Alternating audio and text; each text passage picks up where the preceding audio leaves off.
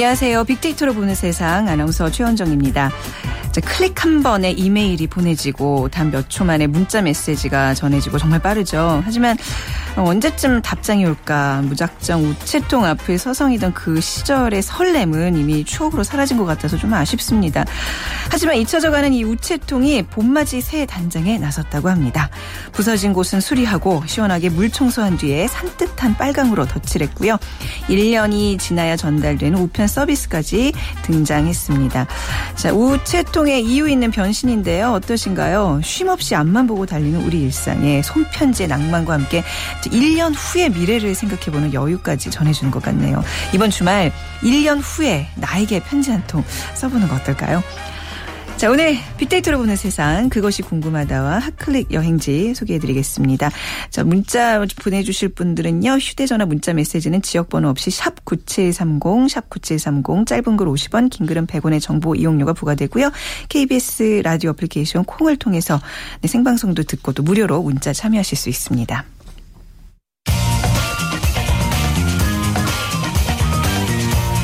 핫클릭 이슈 설왕설래. 네, 화제 이슈들을 빅데이터로 분석해보는 시간입니다. 스토리닷의 유승찬 대표와 함께하죠. 안녕하세요. 네, 안녕하세요. 네. 자, 아무래도 이제 어제 있었던 성완종 전 경남 기업 회장의 자살 소식이 뉴스를 가득 채우고 있는 것 같네요. 네, 네. 어제는 그랬고요. 예. 네. 네. 그거하고 이제 유승민 그 새누리당 원내대표와 이제 문재인 그 새정치연합 대표의 교섭단체 네. 대표 연설도 화제가 됐습니다. 그리고 노사정 대탭이 결렬됐죠. 네. 이 소식도 좀 무겁게 지금 얘기가 되고 있고요. 그리고 공무원 연금 개혁 그리고 성매매 특별법 위헌 네. 그 심판 얘기도 많이 나오고 있습니다. 네, 이제 이런 굵직굵직한 뉴스들 때문에 사실 4.29 재보선 얼마 남지 않았는데 이 얘기는 좀 많이 들어가고 있는 것 같아요. 묻히고 있는 것 같아요. 그러게요. 네. 네. 정동영 네. 의원이 후보로 나온다고 그랬을 때만 해도 반짝 그랬죠. 화제가 됐는데 요즘엔 네. 또 다른 이슈들에 좀 묻히는 느낌인데요. 특히 이제 어제 그 성완종 전 회장의 자살 소식 이것부터 먼저 전해주시겠습니까? 네, 네. 성완종 전 회장은 그 회사 돈 215억 원을 횡령하고 네. 9,500억 원대 분식회계를 한 혐의로 사전 구속영장이 청구된 상태였어요. 네. 그러니까 영장 실질 심사를 하루 앞둔 날이었죠, 어제가.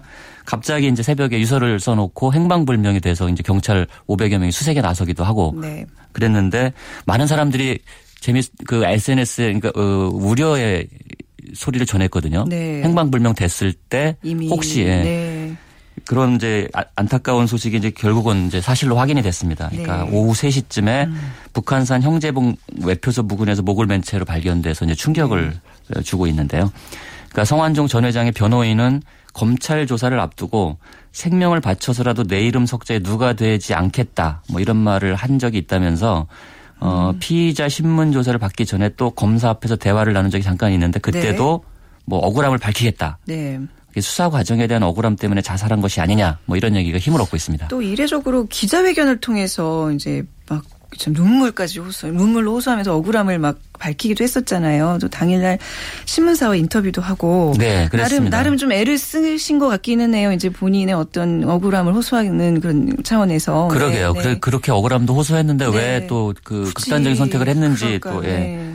그래서 어쨌든 자원외교와 관련된 기업이 수백 개에 이르는데 네. 왜 금액도 크지 않은 경남 기업이 수사를 받는지 이해할 수 없다. 네. 이런 입장을 이제 계속 견지를 하고 있었거든요. 그리고 어제 이제 새벽에 한 신문사와 인터뷰를 하지 않았습니까? 네네. 인터뷰에서 성 전 회장은 박근혜 대통령의 최측근인 김기춘, 허태열 전 비서실장에게 돈을 전달한 사실을 폭로했습니다. 네. 그러니까 뭔가 비장한 결심을 하고 이제 얘기를 한 것일 텐데요. 보도에 따르면 성 전 회장은 김 전 실장이 2006년 9월 VIP를 모시고 독일에 갈 때 10만 달러를 바꿔서 헬스클럽에서 전달했다. 네. 그리고 당시 수행비서도 함께 왔었다고 얘기를 했고요. 그다음에 허태열 비서실장에게는 2007년 당시 허범부장을 강남 리베라 호텔에서 만나 7억 원을 서너 네. 차례에 걸쳐 현금으로 줬다. 직접 줬다. 네. 이렇게 이제 폭로를 했어요. 물론 이 김기춘 허태열 전 비서실장은 단호하게 부인을 했고요. 이 사실에 대해서. 네. 그런 일 없다라고 얘기를 했고. 근데 어쨌든 이렇게 폭로를 하고 죽었기 때문에 네. 검찰 입장에서는 이 부분에 대한 사실 확인을 해야 될지 말아야 될지 이것도 사실 고민에 빠져 있다고 볼 수 있습니다. 그렇네요. 이제 공소권이 없어짐으로써 이거를 계속 이어갈지 말아야 될지 저희도 참 궁금한 입장인데 뭐 이 성 회장 입장에서는 본인도 이제 친박으로서 물심양면 지원했는데 그렇죠. 왜 MB 자원 외교 시범 케이스로 자기가 지목됐냐 이런 면에서 억울하다는 걸 호소한 걸 텐데 SNS상에서의 반응은 어떤가요? 일단 오후에 굉장히 폭발적이었고요. 그러니까 이런 일이 있으면 언론사 트윗 계정들이 굉장히 인기가 좋습니다. 그러니까 속보가 굉장히 빨리 퍼져나가는데요. 사실 자체를 이제 계속 많이 이제 퍼져나가고 아까 말씀드렸지만 그 행방불명 됐을 때부터 그런 우려의 목소리들이 있었거든요. 혹시 자살하는 것 아니냐. 뭐 이런 이제 우려의 목소리들이 있었고 뭐 그것들이 이제 확인되고 뭐 이런 얘기들도 좀 많이 됐고요. 어쨌든 그 이 성 전 회장이 그 자원 그러니까 이 검찰이 이제 성 전 회장의 자원외교 비리를 뒤지다가 혐의가 잘 드러나지 않으니까 회삿돈 횡령하고 분식회계 혐의로 이제 사전구속영장을 청구한 거거든요. 이 얘기가 좀 많이 됐습니다. 검찰 수사가 헛발질이 아니었냐. 그래서 그 혐의가 없으니까 가족들을 뒤져서 이 모욕감을 준 거 아니냐. 뭐 이런 이제 이 비판의 목소리들도 SNS상에서 많이 퍼져나왔습니다. 검찰의 무리한 수사가 결국 한 사람의 극단적 선택으로 몰고 가게 했던 계기가 됐다. 뭐 이렇게. 뭐 그런 얘기가 나오고 있는데 어쨌든 유서가 아직 공개가 안 되지 않았습니까? 유서를 꺼려한다, 공개를 꺼려한다고 그래서 유서가 공개돼야 구체적인 또 사실 확인이 좀 더 진전을 이루지 않을까 그렇죠. 이렇게 생각됩니다. 자, 아마 많은 분들 그래서 자원 외교 비리 수사가 이게 앞으로 어떻게 될 것인가 이 점 좀 주목하고 있지 않을까 싶어요. 그렇죠. 일단 SNS에서는 자원 외교의 핵심 몸통이라고 볼 수 있는 그 이명박 전 대통령 국정조사 증인 출석 문제. 그러니까 이제 다시 얘기가 되고 있어요. 새누리당에서 이제 방어막을 치고 있는데 결국은 증인 출석해야 되는 것 아니냐 이런 여론이 좀 많고요. 그러니까 이 여기에 대해서 한 트위터, 그러니까 최민희 새정치연합의 의원은 그 트위터를 통해서 자원 개발 27조 원을 기투자했고 앞으로 34조 원을 추가 투자해야 하는데. 이 큰 액수지만 대충 봐도 6,000분의 1도 안 되는 깃털 경남 기업을 수사하려 했다. 뭐 이런 거를 지적하면서 경남 기업은 수사를 종결해야 하는 상황이고 여론도 좋지 않은 편이고 뭐 이러니까 이 이명박 대통령에 대한 국정조사를 어쨌든 진행해야 되는 것 아니냐 이런 의견을 밝혔는데 여기에 대해서 뭐 많은 사람들이 국정조사 증인 출석 문제는 필요하다 뭐 이런 여론들이 굉장히 많은 편이죠. 정말 한 사람의 자살로 인해서 굉장히 분위기가 좀 애매해졌는데 조금 글쎄요 자원외교 비리 수사도 막 좀 진행되기를 바라는 어떤 여론도 좀 귀담아 들어야 되겠습니다. 그럼요. 액수가 너무 큰데다가요 이게 국가 경제에 미치는 영향도 크기 때문에 어떤 방식으로든 수사는 이루어져야 되지 않을까 이렇게 생각됩니다. 자 그리고 또 화제를 바꿔서 이제 어제 이 시간에 또 이제 저희가 그러니까 어제 있었던 문재인 대표 연설 뭐 기대가 된다라는 말로 이제 마무리했는데 자 어떻습니까 여야 대표 교섭단체 대표 연설 그 SNS상에서도 지금 많이 화제가 되고 있나요? 뭐 이렇게 비교하는 그런 얘기들이 많이 있나요? 네 그렇습니다. 그러니까 우리나라에서 이렇게 연설이 화제가 된 적은 흔치 않은데요. 그러니까 이 미국 같은 경우는 좀 연설문 자체가 굉장히 화제가 많이 되지만 우리나라는 그렇지 않았는데 이번 교섭단체 대표 연설은 둘 다 화제가 좀 됐습니다. 일단 유승민 대표가 화제의 중심에 섰었고요. 그랬죠. 그리고 이제 어제 문재인 대표가 연설했는데 문재인 대표 연설도 화제가 되려고 하다가 우리 성완종 대표 자살 소식으로 이제 묻힌 좀 느낌도 좀 있는데요. 그러니까 약 이틀 동안에만 4만여 건 정도가 언급이 됐어요. 굉장히 폭발적인 언급량이라고 볼 수 있고요.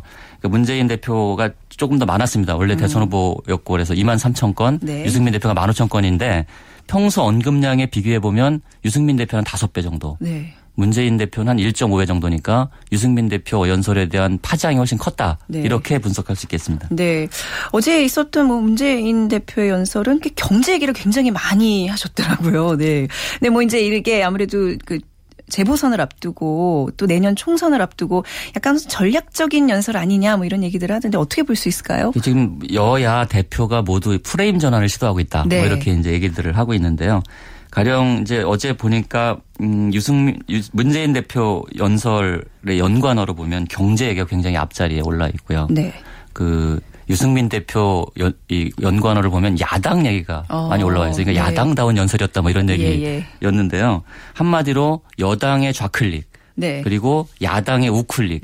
이것이 요즘 이제 전체적인 분위기인 것 같습니다. 그러니까 중도를 잡으려는 양쪽의 노력이 굉장히 분주해 보이는. 그렇죠. 가깝게는 4.29 재보선이 있고 멀리는 총선 대선이 이제 앞으로 있는데 여기에서 대선 후보 공간에서 문재인 후보가 가장 앞서 있지 않습니까? 네. 지금 문재인 대표는 얼마 전에 천안함이 북한에 의한 폭침이라고 얘기를 했고 그러면서 해병대를 방문했지 않았습니까? 네. 안보 행보를 한 거죠. 그리고 이번에 경제와 성장론을 들고 나와서 네. 보수의 전통적인 어젠다들을 흡수하려고 하는 네. 뭐 이런 움직임을 보이고 있고요. 경제란 단어가 어제 100번 딱 나왔다 그러더라고요. 그 슬로건도 네. 유능한 경제정당이라는 네. 슬로건을 네. 갖고 있고 뭐 소득주도 성장론으로 성장론까지 이제 가져오려고 하고 있고 반면 유승민 대표는 보수 혁신을 대기치로 내걸고 네. 새로운 미래를 준비하자 이렇게 주문을 했어요.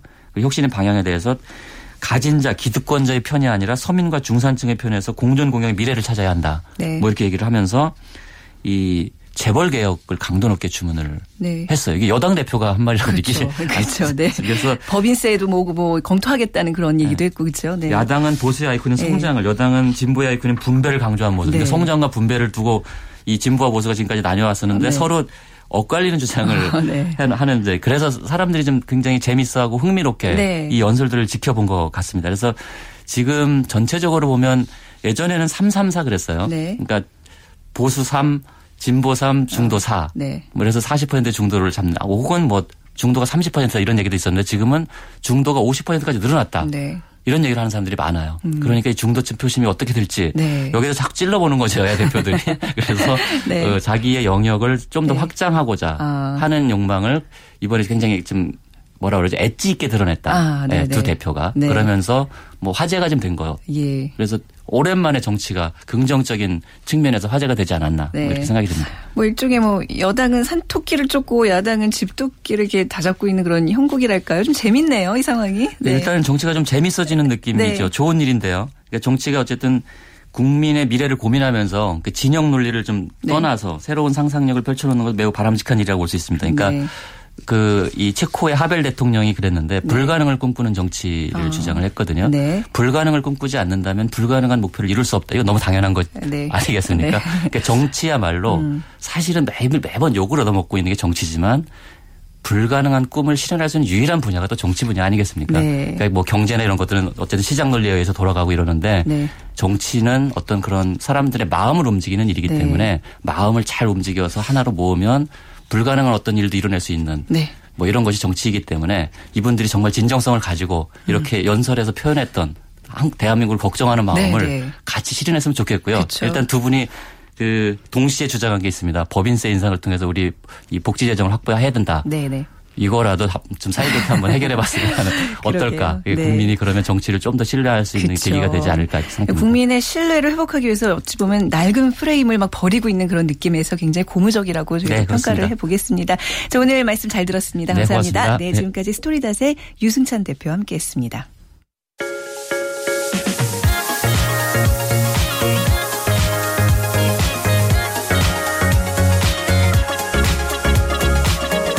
소셜 분석. 그것이 궁금하다.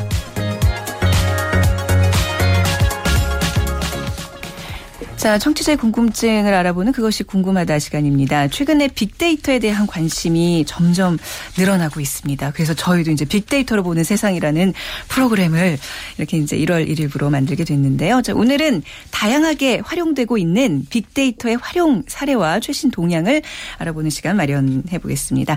자, 다음 주 13일부터 17일까지 ICDE 2015라는 학술대회가 서울에서 개최될 예정인데요. 서울대학교 빅데이터 연구원 한규석 교수 모시고 자세히 알아보도록 하겠습니다. 안녕하세요. 네. 안녕하십니까. 네. 반갑습니다. 자, 서울대학교에 빅데이터 연구원이라는 곳이 있네요. 어떤 네. 기관인가요? 저희 빅데이터 연구원은요. 네. 작년 4월에 이제 서울대학교 본부 직속 연구원으로는 6번째로 개원을 네. 했고요. 이게 이제 본부 직속 연구원이라는 거는 어떤 한 단과대학이나 학과에서 주도하는 게 아니라 이제 범학교 차원에서 네. 접근해야 되는 주제를 주로 이제 본부 직속 연구원으로 만듭니다. 그래서 저희가 네. 6번째 연구원이고요. 네. 그래서 지금 공대뿐만 아니라 뭐 사회대, 경영대, 인문대 교수님 다 합쳐서 한 180여 분의 교수님들이 참여를 해주고 계십니다. 네, 빅데이터 연구원이라는 곳이 따로 있군요. 저희가 앞으로 자주 연락을 드리게 될 곳 중에 하나인 것 같습니다. 네. 자, 다음 주부터 ICDE 2015라는 이제 학술대회가 있다는 얘기를 이제 앞서 말씀드렸는데 이게 어떤 건지 좀 자세히 좀. ICD라는 거는요. 네. 이제 IEEE라는 그 전 세계 이제 빅데이터 네. 대해서 그 관련 학회 3대 학회가 있는데요. 네. 거기서 주관하는 학회 중에서 가장 그 세계적으로 권위 있는 빅데이터 관련 학회입니다. 그래서 네네. 이게 올해로 31번째를 맡고 있는 네네. 학회인데요. 이제 그래서 세계적인 그 빅데이터 석학들이 서울에 이제 모이게 되는 그런 네. 계기가 되는 그런 학술대회라고 할 수 있습니다. 아, 그럼 뭐 세계 유명한 석학들이 온다 그러면 이번엔 또 어떤 좀 눈여겨보는 연사가 있나요? 예, ICDE 전체의 이제 네. 그 기조 연설은 네. 그 미국 그 잘 아시겠지만 구글 레리 페이지 네. 그 오너의 그 지도 교수신 스탠포드 대학의 그 교수님이 헥터 가르시아 네. 교수님께서 네. 이제 기조 연설을 해주시게 되고요. 네. 그 밖에도 뭐 그 빅데이터의 창시자라고 빅데이터라기 아니고 데이터 마이닝의 창시자라고 불리는 네. 라키시 아그라왈 박사 뭐 이런 네. 분들이 참여를 해주게 되십니다. 네, 유명한 분이신 거죠? 네, 아주 네. 유명하신 분으로 알고 있습니다. 이름을 처음 들어서 예, 네. 닷새 동안 이제 네. 열리는 걸로 알고 있는데 네. 주목할 만한 행사들 네. 그러면 중요한 그런 네. 어떤 시간들이 있다면 좀 어떤 게 있을까요? 아, 그래서 뭐 전체 행사는 이제 월요일부터 시작이 되고요. 저희 그 빅데이터 연구원에서 네. 그 1년 저 1주년 개원 1주년을 맞아서 네. 그 마지막 날 금요일 날 이제 저희 그 빅데이터 베스트 프랙티시스라는 그런 네. 빅데이터 관련 분석 관련 그 시범 사례들 한 25개를 모아서 네네. 발표하는 그런 이제 워크숍이 있습니다. 네. 그래서 이제 그게 아마 일반 대중들께서 와서 보시기에는 가장 아마 흥미 있는 그런 그 워크숍이 되지 않을까 그렇게 생각합니다. 일반 사람들도 가서 볼 수 있어요? 일반 사람들도 예, 등록하시면 와서 보실 수 있습니다. 다른 이제 세션들은 이제 좀 전문적인 학술적인 내용들이기 네. 때문에 네. 좀 일반인들이 보시긴 좀 어려울 거고요. 네. 이제 저희 워크숍 같은 경우는 이제 일반 그 시범 사례를 발표하는 거기 때문에 네. 아마 일반 분들이나 뭐 창업을 준비하시는 분들이나 이런 분들이 와서 보시면 아마 재미있지 않을까 네. 생각합니다. 4월 17일 광화문에서 열리는 거죠? 예, 예, 예. 무료로 갈 수 있는 거는 아닌 걸로 알고 있는데. 예, 저 등록비가 있긴 네. 한데요. 아, 뭐 저 관련 산업이나 뭐 창업을 네. 준비하시나 그쵸. 이런 분들은 저희가 등록비를 면제해드리려고 하고 있습니다. 아 그런가요? 예, 예. 아, 알겠습니다. 그런 건 뭐 이제 뭐 인터넷상에서 좀 조회해서 갈 수 네, 있는 거죠. 네. 네.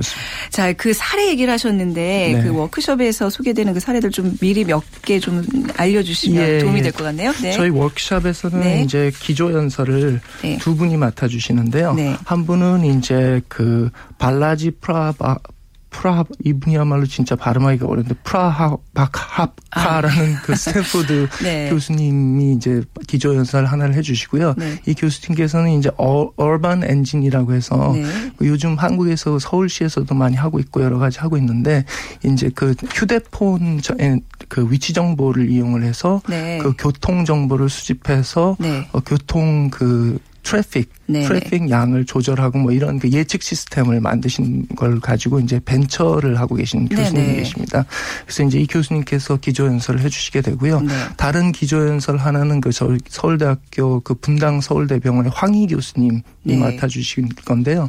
황희 교수님께서는 얼마 전에 이제 언론에 많이 소개가 됐는데 그 700억 그 사우디아라비아 병원 정보 시스템 수출을 하셔서 네. 지금 현지 사신 중동에 파견 나가 계신데 네. 이 워크숍 때문에 이제 일부러 이제 서울에 와서 참석을 해주시게 됩니다. 이 병원 정보 시스템이라는 거는 이제 병원에 우리가 갔을 때 지문 하나만 이제 내면은 그 분이 뭐 먹었던 약이라든지 네. 했던 검사 수치라든지 이런 모든 것들이 이제 한눈에 바로 이제 볼 수 있는 그런 이제 정보 시스템이 되겠습니다. 네네. 예.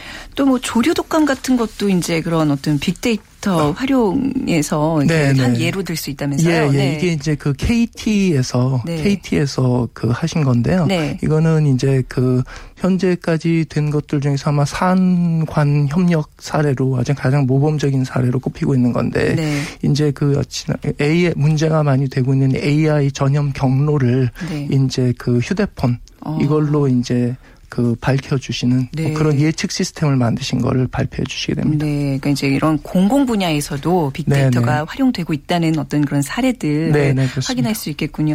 또 무슨 업계의 어떤 트렌드랄까 이런 것도 좀 빠르게 우리가 좀 얻을 수 있을까요, 정보를? 네, 그래서 뭐 다른 그 저희 그 워크숍에는 굉장히 다양한 분들이 네. 참여를 해주시는데요. 네. 뭐 그 저 그 행자부라든지 이런 공공기관에서도 오시고 또 그 여러 기업이 참여를 해주시면 네이버나 뭐 이런 데도 와서 참여를 해주시고 그래서 이제 어떤 기업들은 그 컨슈머 비헤비어 쪽과 관련된 연구를 발표해 주시고 또 저희가 한 대여섯 분 정도 중국하고 일본에서 오신 회사와 학자들도 발표를 해 주시거든요. 그래서 아마 그 업계뿐만 아니라 해외 트렌드 같은 것들도 굉장히 보실 수 있는 그런 좋은 기회가 되실 거라고 생각합니다. 네, 이런 또 ICDE 빅데이터에 관한 국제회의가 이제 우리나라에서 열린다고 하니까 관심 있는 분들 좀 가시면 좋을 것 같은데요.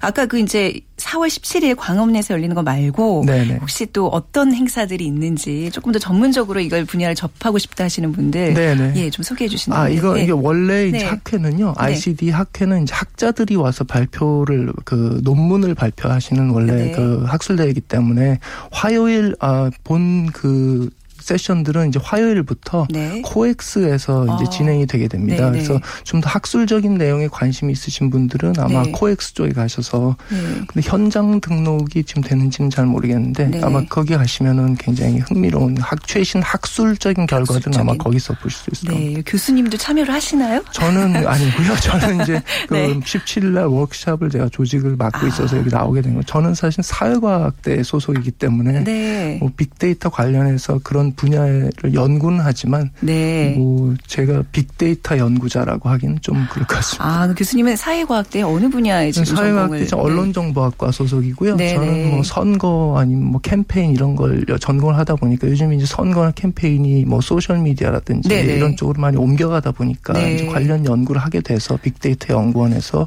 이제 일을 하고 있는 겁니다. 네, 저희도 이제 선거나 이제 정치와 관련돼서 빅데이터로 통해서 근거로 이제 얘기를 많이 하고 있는데 확실히 요즘 선거에서 빅데이터라고 하면 굉장히 중요한 역할을 하고 있죠. 빅데이터가 아무래도 뭐 요즘 빅데이터 기존에 뭐 설문 연구라든지 이런 것들이 가지는 여러 가지 한계점들이 있기 때문에 빅데이터를 활용한 그런 어떤 선거 분석이라든지 뭐 이런 것들이 활발하게 진행이 되고 있습니다. 네, 자 앞으로 또 빅데이터와 관련돼서 이제 선거와 어떤 우리가 얘기 나눌 때 교수님한테 좀 자문을 또 구해야 될 것 같습니다. 오늘 귀한 걸음해 주셔서 감사합니다. 굉장히 국제대회 때문에 바쁘실 텐데 오늘 교통체증이 심한 오늘 여의도에 이렇게 함께해 주셨으니 오늘 말씀 감사합니다. 네, 자 빅데이터 연구원의 서울대학교 한규석 교수와 함께했습니다.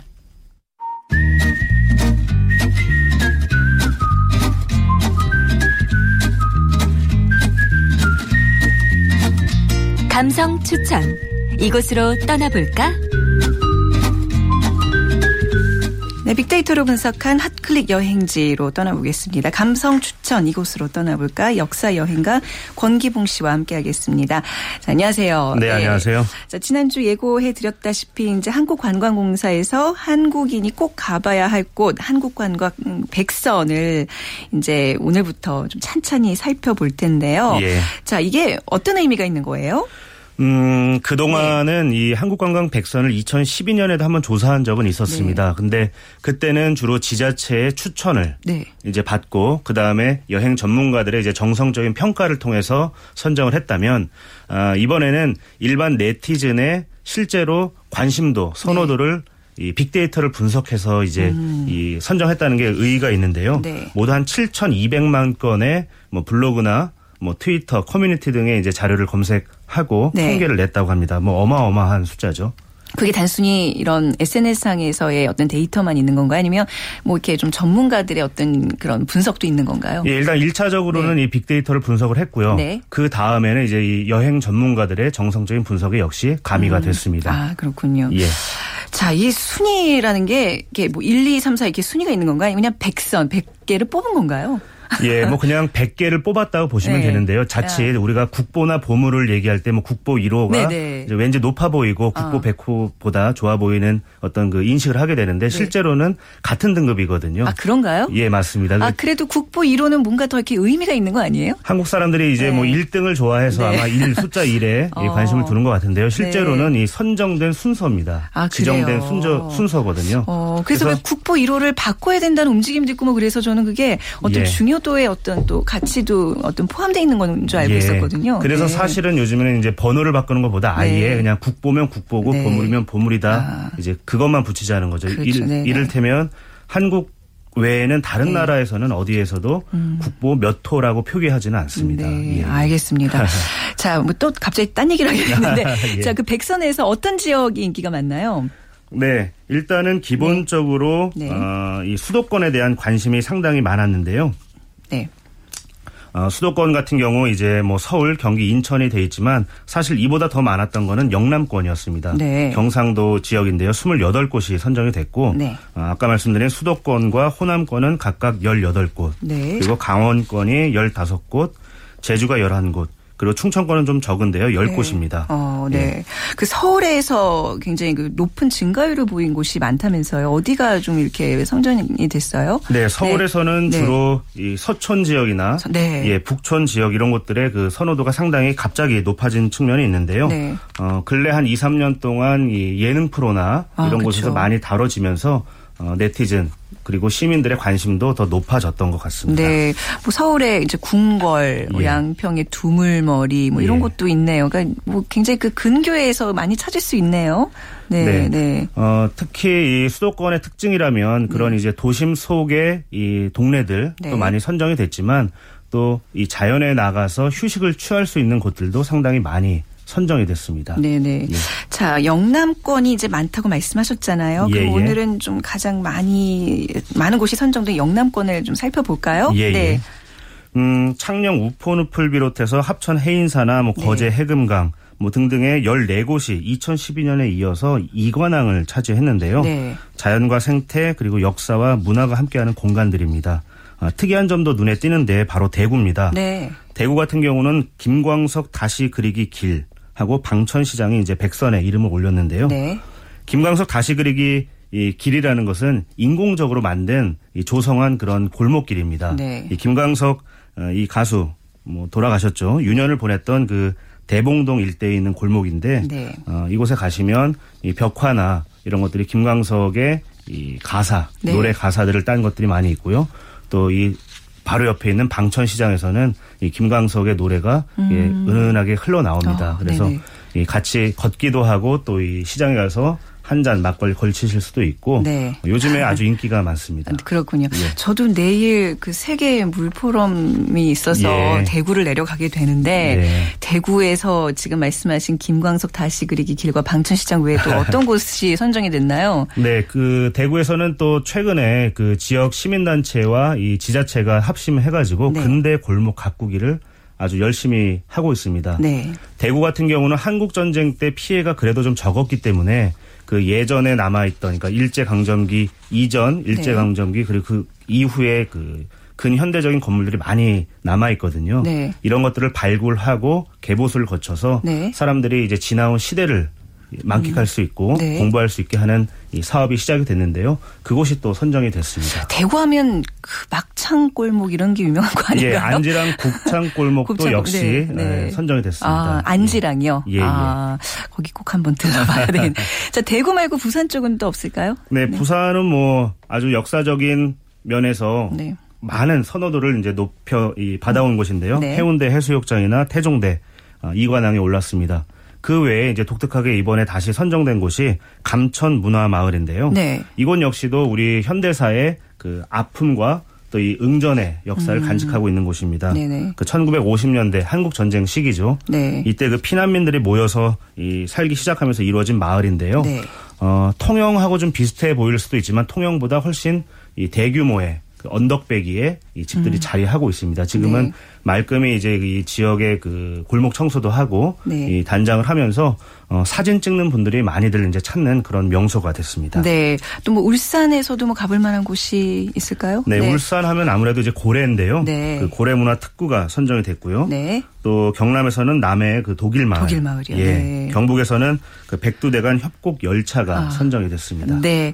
저 오늘 한국관광공사가 발표한 한국인이 꼭 가봐야 할 곳 한국관광 100선을 가지고 이제 영남 지역 중심으로 좀 얘기를 나눠봤고요. 저희가 또 2주에 걸쳐서 나머지 지역의 추천 여행지도 다루도록 하겠습니다. 그러면 또 2주 또 좋은 정보 좀 부탁드리겠습니다. 오늘 말씀 잘 들었습니다. 네, 고맙습니다. 네, 역사여행가 권기봉 씨와 함께했습니다. 자, 다음 주 월요일 또 라이프스타일과 소비 트렌드를 분석해보는 시간으로 또 찾아뵙도록 하겠습니다. 월요일 오전 11시 10분 빅데이터로 보는 세상 잊지 말아주시기 바랍니다. 지금까지 아나운서 최원정이었습니다. 고맙습니다.